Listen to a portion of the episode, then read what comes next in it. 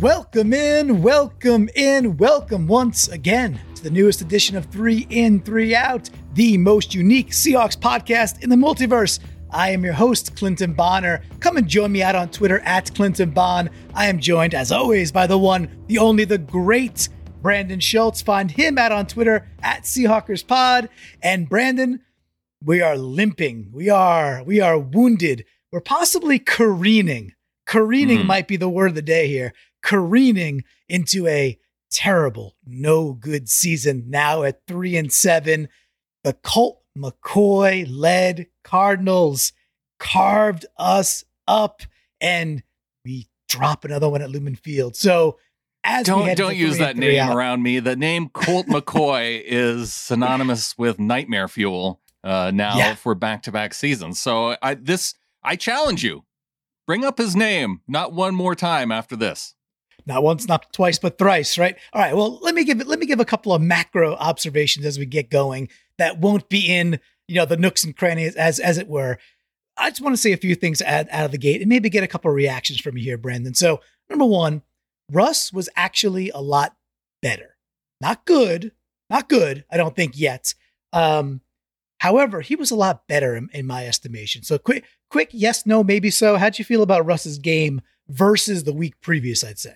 Yeah, I felt the deep pass that probably shouldn't have been thrown to DK, but it had a nice spiral on it. It landed right where it needed to, in between the two defenders. Now, DK had to fight those guys off just to make sure that it wasn't picked, but good effort by him. Nice throw by Russ. Just not a throw that you really want to make. But he's done that before. I mean, right? I mean, we've seen Malik Turner split safeties. Tyler Lockett probably catches that, and it's a big play. Yeah, very likely. DK had the mama dropsies. He didn't have his best game. Russ wasn't great. He missed some dudes. I mean, Gerald Everett's probably still sitting there being like, dude, I'm still open on a couple of these plays. Still open in the end zone right now. Yeah. Yes, correct. And with that, he was still better. Russ is kind of, to me, Russ is on the path to like, maybe it's one more game, 1.5 more games, but the deep ball looked a lot better. He was better. So like people are starting to kill him a little bit too. It's like, all right, I just wanted to kind of put out there early that not good yet, but definitely on the track to better.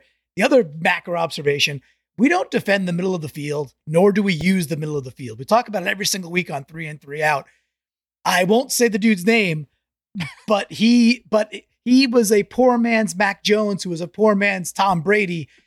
He carved us up, man. So like the middle of the field, why don't we defend it? Any just gut feelings? Well, apparently they look at the tape and they look what teams do in the weeks leading up. And then they just assume that teams are going to do that exact same thing when they face the Seahawks, according to some of the things that Tyler's saying after the game. Yeah.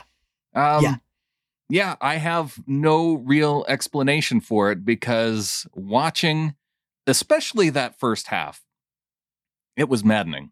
You put it on the YouTube highlights, right? You get the 12-minute video and it strings all the plays together real quickly, so you can go right through the game. But one of the things it does, it shows you just kind of the tempo that the other team is working under. You get a sense of that, and every time it was the dude at quarterback for the Cardinals dropping back, hitting his back foot, and then aiming at the guy over the middle who had a 5-yard cushion all the way around him. And they were just, pitch and catch all the way down the field until it was a touchdown. Well, until it was a penalty that set up a touchdown. True fact there. So much so, the one that really stands out is the bobbled snap where Connor's almost turning back to grab it because it's by his feet. He picks it up and can still hit Ertz in stride. Are we just going to call him Connor now? Or no. Connor. Well, James Conner turned back to the ball because he changed the name of the quarterback.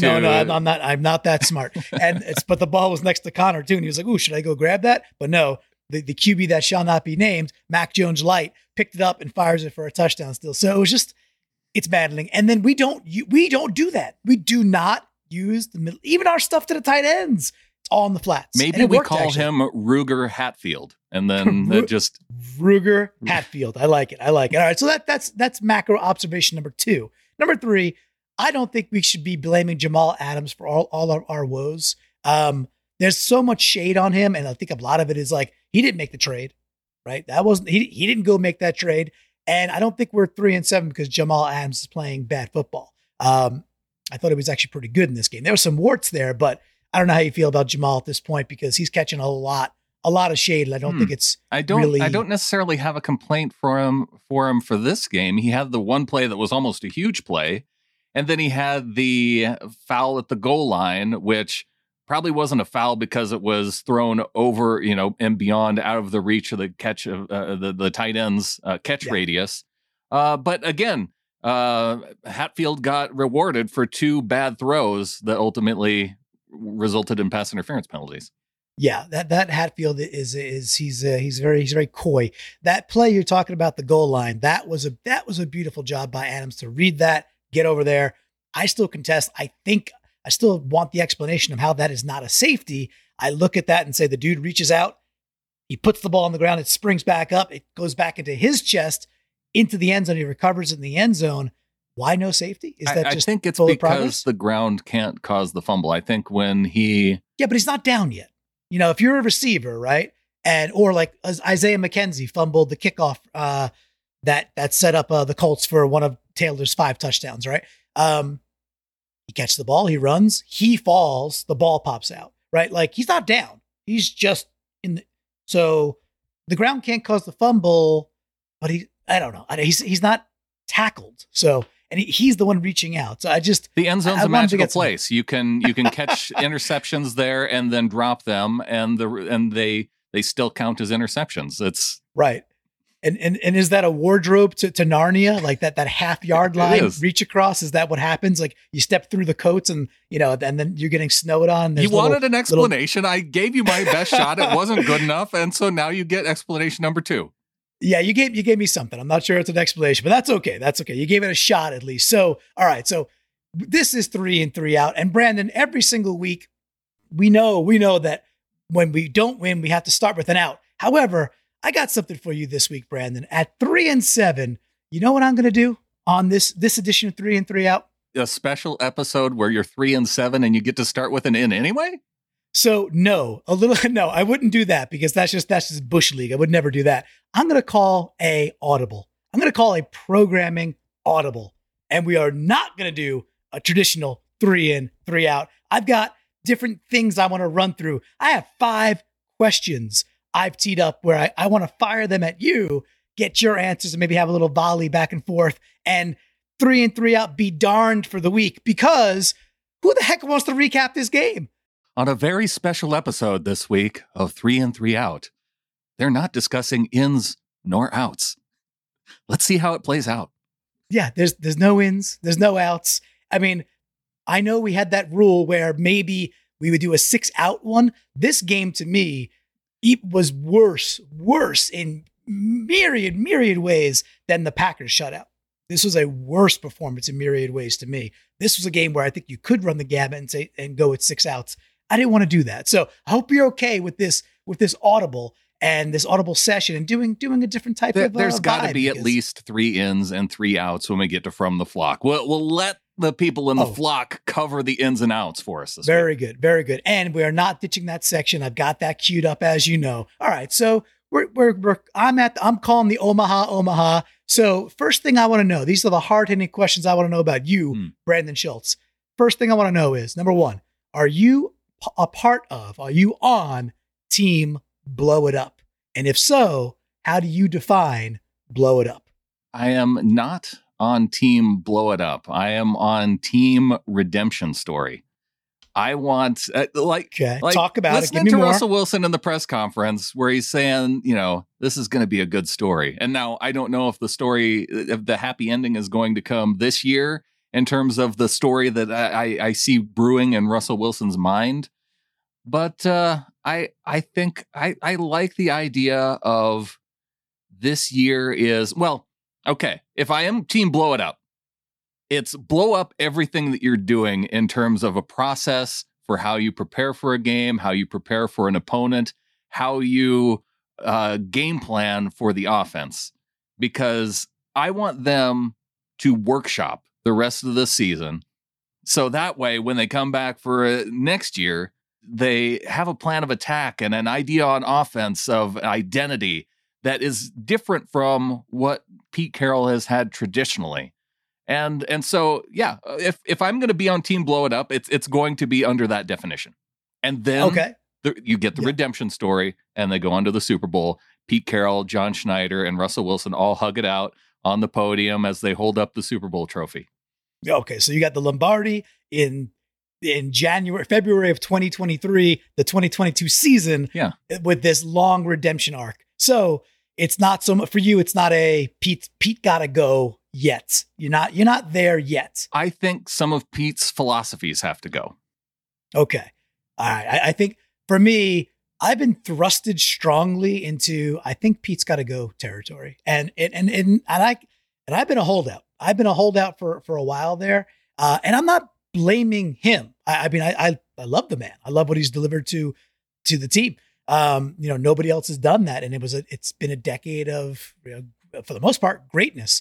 It might be time though. It may be time that he moves on. We'll see.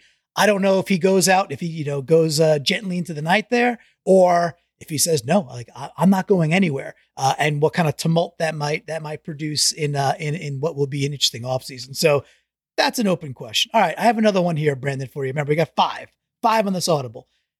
Who in your opinion has been the most disappointing Seahawk so far? We're at 3-7. By the way, these are not all negative questions, but this one I want to get out there nice and early. Who's the most disappointing Seahawk this year so far? One guy who I was counting on who hasn't shown up at all is Carlos Dunlap. That was a guy who we credited with the Seahawks defensive turnaround last season. And I feel like he's been MIA in terms of this year. Now, is he the most disappointing? Probably. That's who I'm going to go with. Be. He might. I mean, the D line's inability to really get home often. I mean, this week we had the Monet, right? Yeah. So the money came through with two. Beyond that, though, and, when you also throw out Monet too, in terms of the money, I mean, Jamal Adams for the production versus the money. He would be up there for me. But in terms of, no production and some money, and the fact that they're not getting anything from a position that they really need somebody at. Yeah. I think I got to go Dunlap. Dunlap's a solid choice. The dude I was thinking of while this whole audible system thing was in my brain was Jordan Brooks. And he's young. It could just be, hey, the sophomore thing, he's got to learn and get better. Going back to the middle of the field, just being wide open. There was this whole criticism coming out of, what was he, Texas Tech? Is that right? Mm-hmm. Do I get that right? Yeah, Texas Tech, that he couldn't cover, right? And it was like, well, wait a second. If you go back and watch his earlier tape, he was actually quite good at it. But then I think it was his senior year where they had him moving around and doing all sorts of different things. He's struggling. He is. I saw the stat line of like when they targeted him or Bobby, which is difficult because linebackers can get, there's tons of mismatches and it happens all the time, but the stats still didn't lie. I think it was like 15 of 17 or 17 of 19. Just an incredible amount of completion percentage, just picking on Brooks. To me, he was the dude where I wasn't expecting him to just take over for KJ Wright and like just do everything KJ does so well. But I was expecting a lot more kind of bursts of amazingness from him too, where we've seen only a couple of times, like literally a handful throughout the entire year where it was like, ooh, Brooks really stood out there. And then it's a lot of malaise and a lot of just seemingly that he's not in the right positions quite yet, doesn't really get it quite yet. And being a year and a half into his career and the fact that we're 3-7, for me, he kind of lands in that reverse podium at this point. Anything coming up for you about Jordan? Man, I just think that's awfully cute, Clinton, that you still you have like expectations for a first round draft pick. That's admirable. That's a fun. I like the snark. I enjoy that. And yes, I do have expectations, and I have expectations of a second round pick and a dude who's got to be on this reverse podium too. Is D. Eskridge, and maybe not because of him. I mean, I can't blame the dude for getting hurt. Corbin Smith was tweeting out about, the delta between the first game, which we've all captured at this point, And, you know, I retorted with, I don't know how or why, but I'm convinced that D. Eskridge is somehow this keystone, like this thing that Waldron needed to put inside this puzzle piece to make this offense do what it was supposed to do in his brain. And without him there, it just doesn't go. It doesn't go the way he expects it to go. But now he's back and he's what do you have, 11 snaps? Is that 11? Yeah. You said? So I don't get it. But again, Russ being better, he was under center. There was motion. There was some play action. When we did play action, we were wildly successful. But it's like, let's not do those things a lot. Let's go back to the things that don't work. It was just very, very confusing.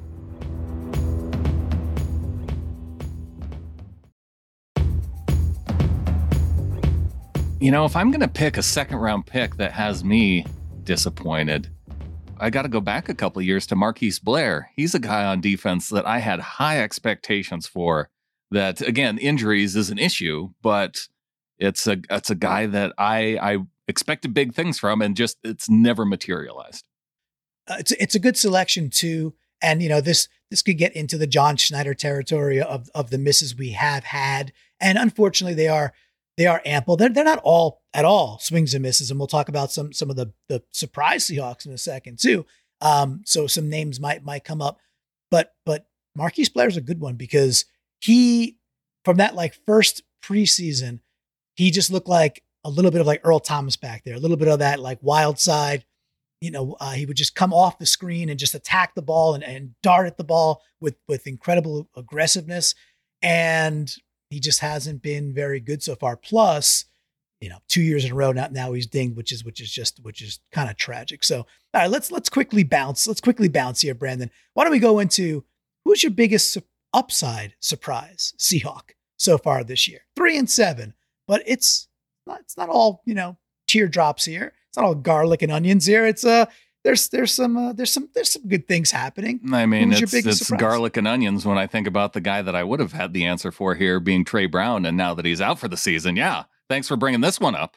Yeah. This Tre Brown's my choice too, right? And it is such a bummer, that he's now lost to the season. But I mean, why don't you go on about what you've seen, and why it kind of gets you hopeful for hopefully that 2023 raising a Lombardi, as you just called out before. Oh, are we still talking about Tre Brown then? Just because the physicality, he had his moment to cover AJ Green, who, yeah, he's lost a little bit of a step, but I felt like a rookie going up against a veteran like that, this would be his opportunity to kind of prove to himself that, and I got the sense that he knew that he had proven himself, but this was really an opportunity to cover a guy that, you know, listening to him leading up to this game, that, you know, he kind of sees AJ Green, you know, as you know, the veteran type of guy that he was looking forward to going against, and then he has the opportunity, and then to get injured doing it. Man, I feel so bad for the guy, and I sure hope that whatever comeback that he can do, he can do it in a way that brings him back to the level that we saw him play these last couple games at. This was the biggest gut punch for me. Like 3-7 is bad, and you know, obviously, just whatever. That's obvious. The biggest gut punch for me this last game, and I think of the season so far, was losing Tre Brown the way we did. It's and in a game too. You called that earlier. He gets flagged for a PI at the 1/2 yard line. I don't understand what the refs are looking at there. And it's not just Seattle. Like every game you go watch, there are egregious, horrible PI penalties called, and it was just another one. And then you got Jonathan Vilma in the booth being like, "Oh, that's an obvious flag. He didn't get his head around." It's like, dude, it was an underthrown pass. They're rewarding Hatfield for a bad throw. But he did get his head around. He turned and tried to play the ball. It was a little late. But he has a right to go for the thing. I mean, basically the rule with that is like you can't face guard. I despise people who can't use their blinkers in their car because, like, literally you're almost touching it with your left hand the entire time. So use your friggin' blinker, people. But it's almost like, you know, you see a cop at the last second and you're three quarters of the way through the turn, so you throw the blinker on. Even if you do that, you're not going to get face guarding because you made the attempt to get around. So late or, you know, a little late this way or that way, it's the attempt. Did you try to get around? Did you start to get around? He obviously did. It's a horribly thrown, you know, underthrown ball, and he has a right to try to go pursue the ball. It's maddening. And then the way he hurt his knee, that kind of like weird buckle on another bad pass. That's not a good pass. If that's a good pass in stride, Tre Brown doesn't have to, like, you know, break it down and try to limbo and like buckle his knee the way he did. So I feel for the young dude, freaking what'd you call him? Hatfield, right? Oh, gotcha. Now I get it. Now I understand. Oh, I get what you did there. Very nice. But Hatfield, underthrown the friggin' ball, needs to do better. So anyway, that's that to me was also, he's the biggest upside and now the biggest gut punch, because I'm going to miss watching that guy play. Even if we didn't win another game this year, the joy of watching him play cornerback and grow, that was fun. And what he was doing with Jamal out there and like the friendship that you could see was kind of growing, it's going to be sorely missed, man. So, all right. So I got a few more. Well, just before we go on, what does it tell you? I cannot come up with another single guy even to list that we have to go with a guy who just got hurt. I it's kind of a Gerald problem, Everett, right? Okay. Maybe if you pushed me, I could say Gerald Everett. Yes. I mean, well, you know, I think we talked about Quandre Diggs a couple of weeks ago, and Quandre Diggs has been a steady Eddie. He's just been good. He's just been good. He's got three INTs, and he's not getting burnt over the top, right? It's not like we're getting nobody's bossing us downfield. But again, he's a guy who's meeting my expectations. He's not exceeding them. But that's why we're 3-7, right? Yeah. That's why we're 3-7. You know, it's not like we could be like, oh yeah, Michael Dixon has put the ball on the 2-yard line 17 times this year, and he's surprised. You know, it's like, no, it's like it hasn't been that. So you're right. Gerald Everett might be that next dude. And then it's like, well, the guy's got to get his touches. And when he does get his touches, he's clearly a very, very capable tight end. But we spent half a year without really feeding him the ball. So, you know, again, back to Shane the Main Brain. Very, very interesting. Yeah. So I did just mention Quandre Diggs. So if you remember earlier in the year when the defense was really struggling, and by the way, the defense really struggled this game too, like quite a bit, but early in the year when the defense was really, really the culprit, they would ask Quandre Diggs about certain things. He's like, I don't know. Like, I'm basically saying, like, I'm doing my job.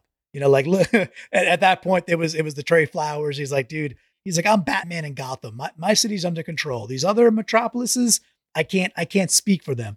So you got Diggs on one side of the ball. You mentioned Lockett earlier. Lockett's been chirpy. Lockett's been vocal after games being like, yeah, it's kind of coaching. And the way Diggs was framing things up was, yeah, it's kind of coaching, you know, and maybe talent level as well. My question for you is, they've both been rather vocal. These are dudes who are more expensive on our team resources, and coming up on a year where you either extend them or potentially move on from these dudes. Do you think, whatever our end record is, do you think either of those dudes, both those dudes, or 1-1 are a Seahawk when it comes to next year? If I had to pick, I would go Lockett's a Seahawk next year and Diggs is not. And I think it's more of, well, Diggs being in the last year of his contract. It's probably more the reason why I'm leaning the way I am. But I think that they need Tyler, and they need his ability on offense. Whereas I think there are, you know, with Ryan Neal, with Marquise Blair, I think that they could find somebody that can take over for Diggs. I don't know the dynamic within the locker room. It's tough to know, you know, the persona that we see at the podium in front of the media, if that plays into some of the locker room dynamic or not. I don't get the sense that you know, as much as people are making out this Tyler Lockett stuff that he was saying as a shot at the coaches, I didn't necessarily see that, because he talked about agreeing with Pete in many ways. And then it was more of there is a coaching issue there that he's referring to, in the sense that if they're preparing for a game expecting to see what other teams have done and just thinking that that's automatically how they're going to play this team and not looking at it historically and saying, well, what is it that we don't do well and what our defense is going to do to try and put pressure on our offense? If they're not seeing that, then that's absolutely a coaching problem too. And I don't know that there has to be some recognition there to change the way they operate so they can fix that part of it.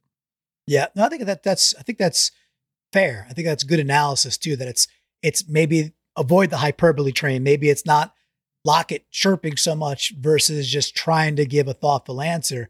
And back to, hey, we're just going to look at what a team does historically. And it's like with Kingsbury there, a lot of their game has typically been, you know, the bubble screen stuff. Whether, and this year, whether that's to Moore, who had 11 catches, I think, this week, but there's no D-hop. And they just didn't do any of that. Even the stuff to Moore, for the most part, it was still so much of the game was like in between the hashes, and like right in the middle of the field. Yeah. And if you set up a guy Cardinals, with 5 yards of padding all around him, and gee, I wonder where the football is going to go. Yep. And I think that's why a guy like Diggs could be frustrated because, okay, I'm the guy that has to play the free safety role. That's, you know, I can't be the guy to be on that guy because it's just not my role. So why are they not scheming it up so that, okay, yes, you have your zone, but when a guy comes out of the backfield and is, you know, it's just so clear when you go back and you watch it that that's where the ball's going to go. They send everybody deep, they leak a guy out, and he has all this room. That's where they're going to go with the football. It was on repeat, and it was so easy. And when you said earlier, you know, hey, the defense was really, really bad in the first half, but not so much the second half, you know, kind of paraphrasing there. I say, I hear that. However, when we got within three, right, that's what we got to within with the touchdown. Then we give up that touchdown drive. Like, they just shred us. They just, and I don't know how you felt. We finally get the touchdown while DJ walks into the end zone. We put together a good drive. I did not have a bone or two in my body being like, we're going to stop friggin' the Hatfield led Cardinals. I didn't think we were going to get a stop. I was like, they're going to march this ball down, eat clock, and either get three with nothing left, or they're going to score, you know, they'll just find a way to score. I don't know how you felt after we cut the lead to three. Were you feeling, hey, we're going to get the stop that we've been kind of lacking? I was trying to be optimistic. Yeah. But realistically, just because the way the defense had played throughout that game, what they didn't do was they had their opportunities and they missed field goals. So yeah, correct. You had the one at the end of the second quarter, and then they had another long drive where they got inside the red zone and missed a field goal again. So yeah, this probably should have been more of a blowout than a close game. I agree.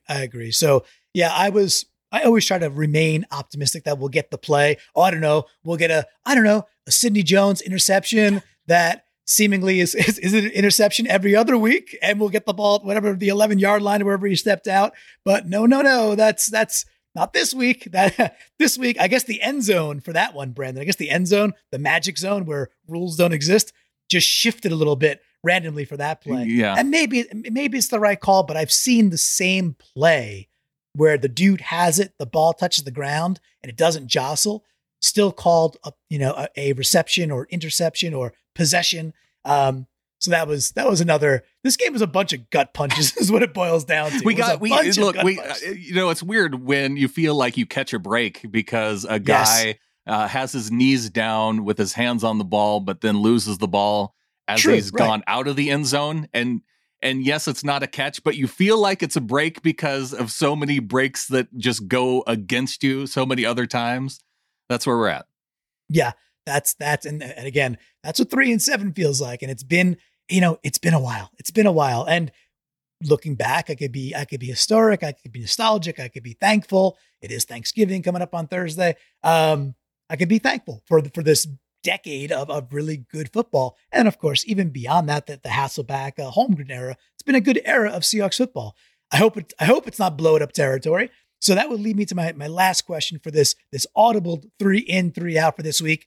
Would you rather? This is a little binary here. Would you rather go 4-13 or 8-9? 8-9. Why? Screw the Jets. I do not want them to have a top 5 pick. That's it. Okay. All right. But let's say, okay, I hear you. However, let's say it's the third pick overall that the Jets receive, right? Yeah. Cool. Can we use the 35th pick overall? Sure. Yeah. I mean, that's fine. But is the 35th? The 35th pick overall is basically a first rounder. You don't get the 5-year option, of course, but you also don't got to pay that much money for the bonus for a first rounder. They're going to pick a third or fourth rounder guy with talent wise at that spot anyway. And that's true. Yeah. We'll take a dude at 35. They're like, at 45 instead of 35, you know how it goes. Yes. Well, we pass on Nick Chubb. We pass on Jonathan Taylor, the whole thing already. Right. So I guess if you're saying you're 4-13, it's more of the team blow it up wants 4-13 to really make it, obvious, I suppose. Good point. If you're 4-13, just sorry to cut you off, but I think there's did we see anybody quit yet? I can make an argument the very last play, that last touchdown where Conner walks it in, Jamal Adams certainly didn't want to tackle him. He just kind of olays him. It is at the half-yard line. I think it was what's his face? Softy. Who blew that up and said, this is outrageous. You can't, we're paying you all this money. You got to at least try to lay a lick on this guy. I can't argue with that analysis, but you're right. If it's 4-13, I think at that point, it means the team quit along the way, which might be curtains. That's where it would lead me for sure. And since I am team blow it up in terms of philosophy, but not in terms of personnel, then I think that the 8-9 way to go is it's the one where you have more hope for the offseason and the following year. I hope so. I hope you're correct. I'm torn on that one. I kind of think we need the draft capital with this team at this point, but we shall see. So I want to see good games. I want to see winning football for the rest of the season. I always prefer wins over losses. It's better to win than lose. I agree. I'm with you. And I wish, well, that's it. I'm with you. I am with you on that. And hey, there's nothing saying we can't go on an epic run and still make the playoffs. I mean, there's lots of things saying that, but there's nothing saying that it's not a possibility. Right? It is a possibility. It is, I give it about a 3% chance. Yeah. It might be that at this point. This is one of those where it's like the ESPN machine says 6%. I'm like, I don't know. I'm not sure and then you look, it's like, all right, well, you know what? The Washington football team, well, they're playing better. You look at the Niners like, all right, well, the Niners are playing better. I know we quote unquote own the Niners. They're playing better, right? The Texans have gotten some wins. This is like, oh boy, like you could see when 2 weeks ago we were looking at all the bad teams as easy wins, and now we're going, ooh, yeah, I don't know now. We might not win that. This Monday night versus the WFT. I'd say it's less than flip a coin. Seahawks win that game at this point. Just the way we're playing. They just came off of two nice W's. It's Monday night primetime in their place. They have way more momentum than we do. Heinicke, I know he can hit checkdowns with guys that have 5 yards of padding around him. So that has me concerned. You're a smart man, and you raise a great point, because there's not that much difference between Hatfield and Heinicke. There's not that much difference. Heinicke is a more of an escape artist, and unfortunately, we saw Hatfield get out of 3 or 4 Houdini-style tricks where we thought we had sacks on him, which was just insane. Yeah, insane. I didn't expect to see us lined up across from Lamar Jackson in this game, no kidding. We saw some Lamar Jackson-type plays. Unreal. Okay, so that was a different type of 3 in, 3 out. We do hope you enjoyed the audible to go through what I thought would be some more fun questions of debate to go into these 5 questions, just to put a wrinkle in here, because at 3 and 7, that's the thing. Sometimes you got to call a trick play. At 3 and 7, sometimes you got to go for on 4th and 7 from your own 37-yard line. You got to do these things sometimes. So that's what I was feeling. I'm glad you were able to just vibe along with it and roll with it because you didn't know what was coming. However, one thing we will not get rid of is, of course, From the Flock. So Brandon, why don't you tell the good people of Earth, how can they get involved with the podcast and everything that you that you do on a week in, week out basis? You can become a member of the Flock at getintheflock.com or patreon.com/flock. It is the Flock, Clinton, that will tell us that if this audible that we ran resulted in a touchdown or a check down to a tight end that immediately gets tackled for a 6-yard loss. Yes, I have a feeling it may be the latter, but we shall see. It's all good. It's all good. So, like I said, you gotta try. You gotta put the flea flicker to the tight end for a loss of 7 into the playbook every now and again. So let us march on over to From the Flock. I'll kick things off here. We have Bailey Liborn out on Twitter at Bailey Liborn, and we have in the field goal drive in the second talking about the intermediate crossing route to Lockett, where he kind of breaks open down the sideline. And by the way, if you remember this play, I was starting to do the stand up on the couch because I didn't think there was another safety back there. I just thought Lockett was about to go, and then he steps out of bounds. And then I was like, oh, why did he step out of bounds? And then there was still one more dude to beat that he probably was not going to beat 1-to-1, but beautifully drawn up play. And it was like one of those things where it's like, okay, some of this stuff is popping, but we have no flow and we don't have consistency. Yeah, and you have to wonder, too, if that ball gets there a little bit sooner, if Lockett's able to turn up the field a little bit easier without the momentum kind of carrying him out of bounds. But great point. Chris Farnsworth comes in via Twitter at ChrisFarnsWar14, and he says, Ruger Hatfield. Chris, I like that you had the foresight to use the quarterback's alternate name in your tweet. 31 for 37 with 3 drops, out to our defensive game plan. Also comes in and says, out our offensive line's ability to block Chandler Jones. Yeah. So, I mean, Chris in one fell swoop here, puts it, that's it. Right. I mean, basically saying Hatfield's 34, 37 with the drops. They're all, they're mostly over the middle dinks and dunks. And the one thing we asked for in Seahawks, what if, we were like, if we could keep a clean sheet versus Chandler Jones. I got to tell you, the sheets were anything but clean versus Chandler friggin' Jones, man. We had a messy, messy sheet, and I'm going to keep it right there. I'll keep it clean because it was a disgusting effort versus a dude who always gets sacks against us, man. All right, we're marching on here. So we got Chris Boucher in the Seahawks Pod Ring of Honor. He hashtags it 3i30. He goes out, 3rd and long, running back dive. This is that 3rd and 20 play where we take a big sack and we all know it's coming and we don't want it to come. And we're like, you know what? Just maybe try to go get 15 yards, go get 12 yards, get into a 4th and 7 at midfield, get into a 4th and 5. But no, we do a little, dive to Travis Homer. We all know it's coming. He gets basically nothing. And we're punting right near midfield again.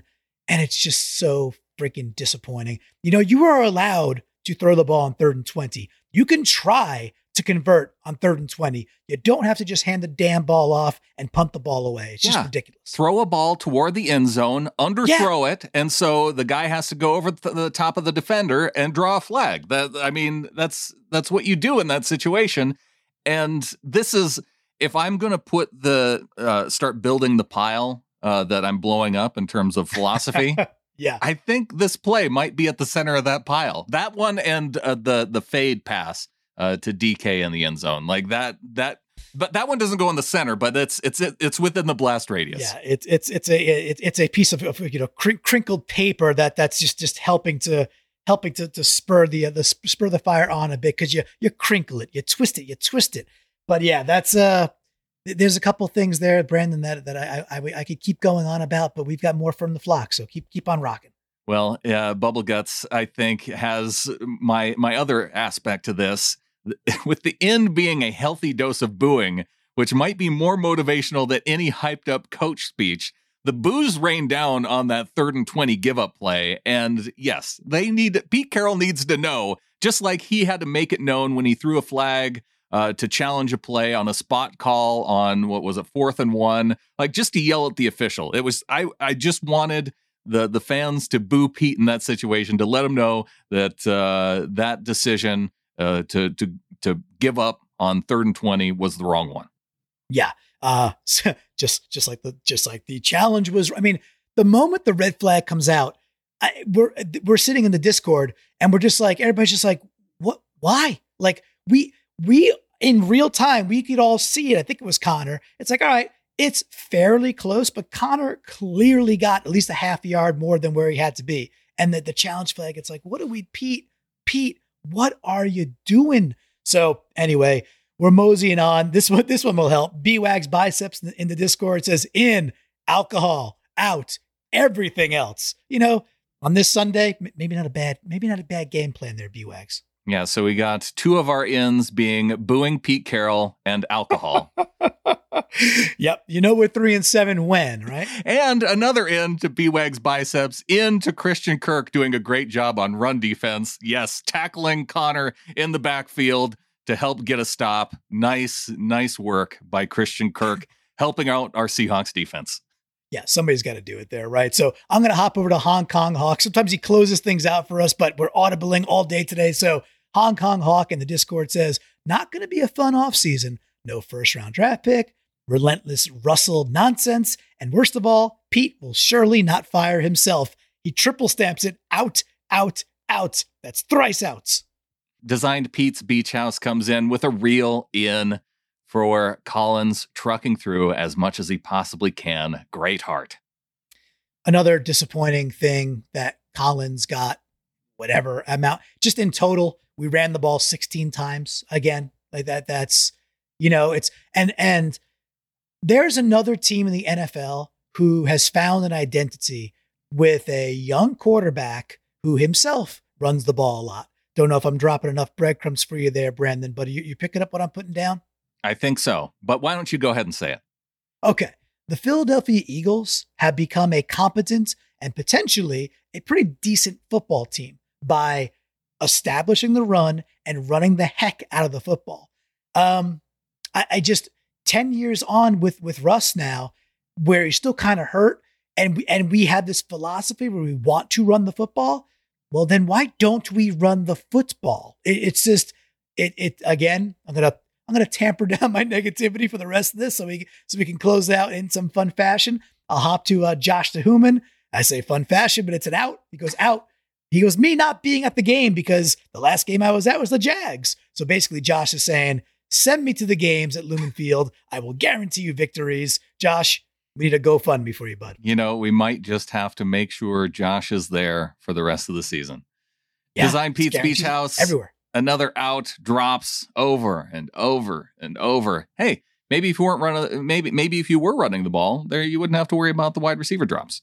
Yeah. It was a sloppy game. The Will Dissly drop was, again, we talked about, it was gut punches across. It's like football to the groin, mole man style all day long, but without Homer Simpson laughing in the theater. It was just football to the groin. And when Will Dissly turned upfield before he caught the ball, and then it made it 3rd down and long, it was just like, oh man, you can't drop things right in your breadbasket. However, at 3-7, Brandon, it kind of feels like the Seahawks have dropped the whole darn thing right in their breadbasket this year. It feels that way, but oh man, Russell, he has the thought in mind that it's going to end well somehow, and so I can't wait to see what our quarterback has in store for us. You know, if there's going to be a storybook ending here, it's got to start Monday. He likes the bright lights. I think we've been a better road team than we have been an away team for probably 2 seasons now. We're going off to play the WFT. Hey, I'm not averse to this idea of this magical mystery tour where we get back in this thing.